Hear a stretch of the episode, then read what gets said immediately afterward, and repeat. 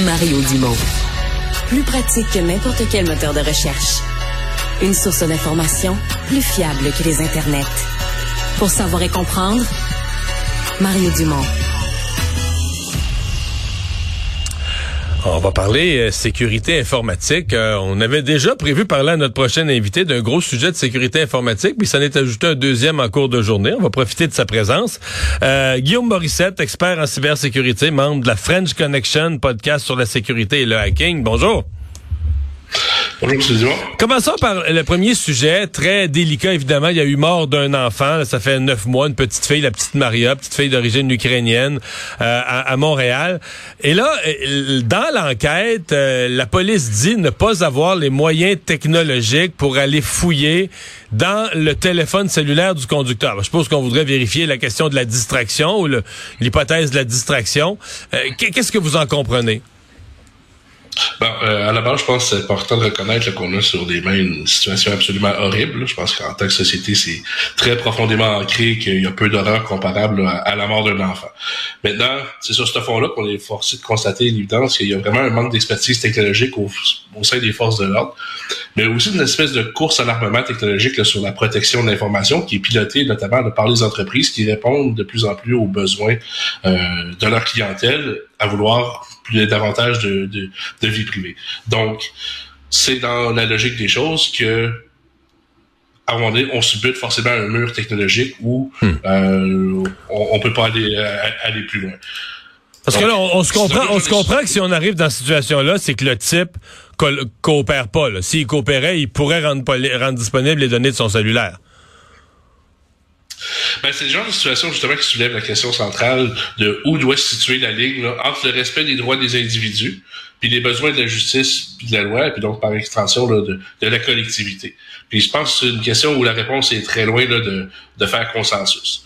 Euh, D'un côté, je pense que bon, c'est pertinent de soulever que malgré le voile que la technologie offre, la loi permet normalement aux policiers de transgresser par toutes sortes de moyens euh, les, la vie privée des citoyens, par exemple par l'écoute électronique.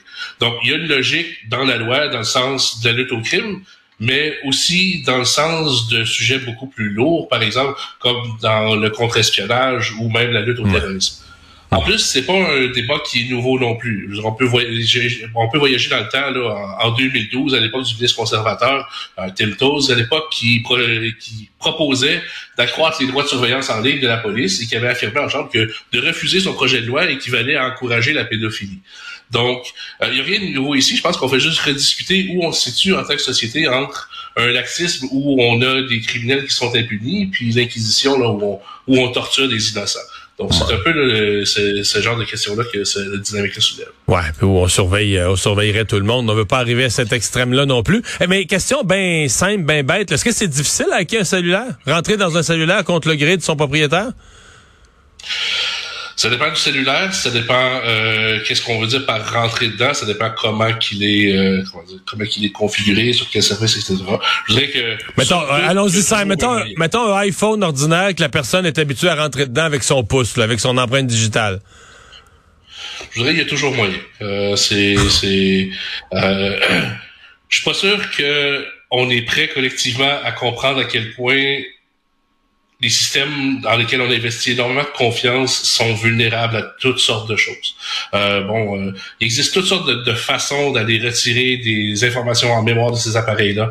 Euh, pour ceux qui sont un peu familiers avec les méthodes de, cryptographie ou de ou de récupération de données, on peut on peut geler la mémoire dans des congélateurs pour profiter de, de petits délais de latence dans les cellules mémoire. Il y a un paquet de façons technologiques. C'est toujours une question de qu'est-ce qu'on est prêt à mettre en tant que ressources, qu'est-ce qu'on est prêt à mettre en, tant que temps, et bref, qui euh, au final en bénéficie? Euh, parce que je vous dirais, cette expertise-là, elle est là, elle existe. Euh, c'est l'apanage euh, justement des forces de l'ordre, des services de renseignement ou même de l'industrie. Donc, ouais, mais ça fait partie du, des possibles. Mais dans votre livre à vous, est-ce que la police, est-ce que c'est des, des, joueurs forts dans le domaine de la cybersécurité, de, de craquer des systèmes? Je vais faire attention à ce que je dis. Euh, mais... je vais pas vous mettre dans le trouble. Là. Écoutez, je pense que les policiers vivent euh, dans un monde de contraintes, euh, de ressources limitées. Euh, je pense que bon, euh, les situations actuelles, ne serait-ce qu'au niveau de leur salaire, euh, au niveau de leurs conditions de travail, démontrent qu'il y a un manque de ressources dans l'appareillage public qui fait qu'on n'a pas toujours les moyens de nos ambitions. Je comprends. Fait que dans le monde des hackers, quand vous jouez entre vous autres, vous parlez des capacités de la police de, de travailler sur des systèmes de même. C'est pas comme c'est pas comme la grosse machine de la police. C'est des gens plutôt qui manquent de ressources là, puis qui font ce qu'ils peuvent. Je pense que vous, vous le dites. Hein, on fait tous de notre mieux. OK. Euh, je vous lance complètement sur un autre sujet parce qu'on vient d'avoir dans les manchettes des dernières heures que, euh, en réplique à tout ce qui s'est passé au Canada, aux accusations de Justin Trudeau sur l'Inde, euh, il y aurait des cyberpirates indiens qui ont commencé à lancer des attaques informatiques, dont la plus importante, la plus visible à ce moment-ci, est sur l'hôpital d'Ottawa. Inquiétant? Inquiétant, prévisible. Euh, je pense qu'il beaucoup de il y a beaucoup de qualificatifs qu'on peut utiliser. Je pense que bon, euh, malheureusement, on est tous des cobayes des technologies de notre époque. Euh, donc, euh, je pense qu'il y a des démonstrations qui sont nécessaires, à savoir que ces systèmes-là sont vulnérables. Ils l'ont toujours été. Ils sont depuis longtemps. Il y a plein de monde qui ont tiré l'alarme dessus. Euh, donc, à ce niveau-là, euh, c'est pas surprenant, mais pas du tout. Hmm. Donc, il faut, je pense qu'il faut que ça, il faut que ça se passe. Euh, mal, et malheureusement, je pense que ça démontre beaucoup à quel point notre notre société a le ventre mou en termes de cyberdépendance, en termes de, dépendance technologique. Je pense justement que les, capacités en cybersécurité sont pas tout à fait euh, euh, alignées avec notre besoin de tout avoir plus facilement, euh, plus rapidement, et tous ces désirs que l'on veut que la technologie nous rende si accessible. Ben, lorsque, lorsque ces systèmes-là euh, tombe à genoux, ben, est-ce que c'est notre monde entier qui tombe à genoux? Je pense que c'est une question qu'il va falloir se poser, puis que des événements comme ça vont nous amener à, justement à, réfléchir. Ouais.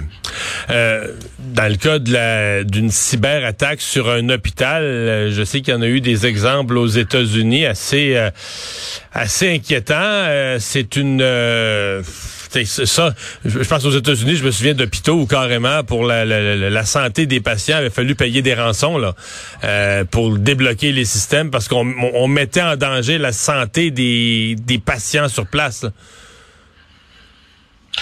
Oui, ben c'est ce qu'il faut comprendre aussi, c'est que les hôpitaux, euh, comme beaucoup d'infrastructures publiques, là, on parle d'écoles, on parle d'universités, on parle de systèmes euh, municipaux. Ce sont des systèmes pour lesquels il y a un très grand nombre d'intervenants. Euh, donc, euh, autant des employés, des fournisseurs ou, d'autres tierces parties. Donc, beaucoup d'intervenants, des systèmes qui sont très complexes pour lesquels on veut avoir de l'information très rapidement. Donc, ce n'est pas tout à fait compatible avec une démarche de sécurité totale, si on veut dire. Donc euh, là-dessus, il, se doit d'avoir une des portes débarrées, ne serait-ce que pour fonctionner dans, dans, le domaine de tous les jours. Donc ça, ça, crée des cibles très faciles pour euh, des, pirates. Puis on s'entend, c'est pas des attaques, c'est euh, très très haut niveau de complexité. Là, c'est pas l'œuvre de services de renseignement, c'est pas c'est pas des professionnels ces gens-là. -là, c'est vraiment des, des gens qui sont fâchés et qui ont accès à des outils informatiques très rudimentaires et qui, avec les moyens du bord, sont capables de paralyser ce genre de système-là. Je pense que c'est vraiment là, de, de, de, comprendre ici que c'est pas une démonstration de force, mais c'est vraiment une démonstration de vulnérabilité de nos systèmes. Ouais, c'est bien dit. Merci beaucoup d'avoir été là. Au revoir. Ça fait plaisir. Guillaume Morissette, expert en cybersécurité.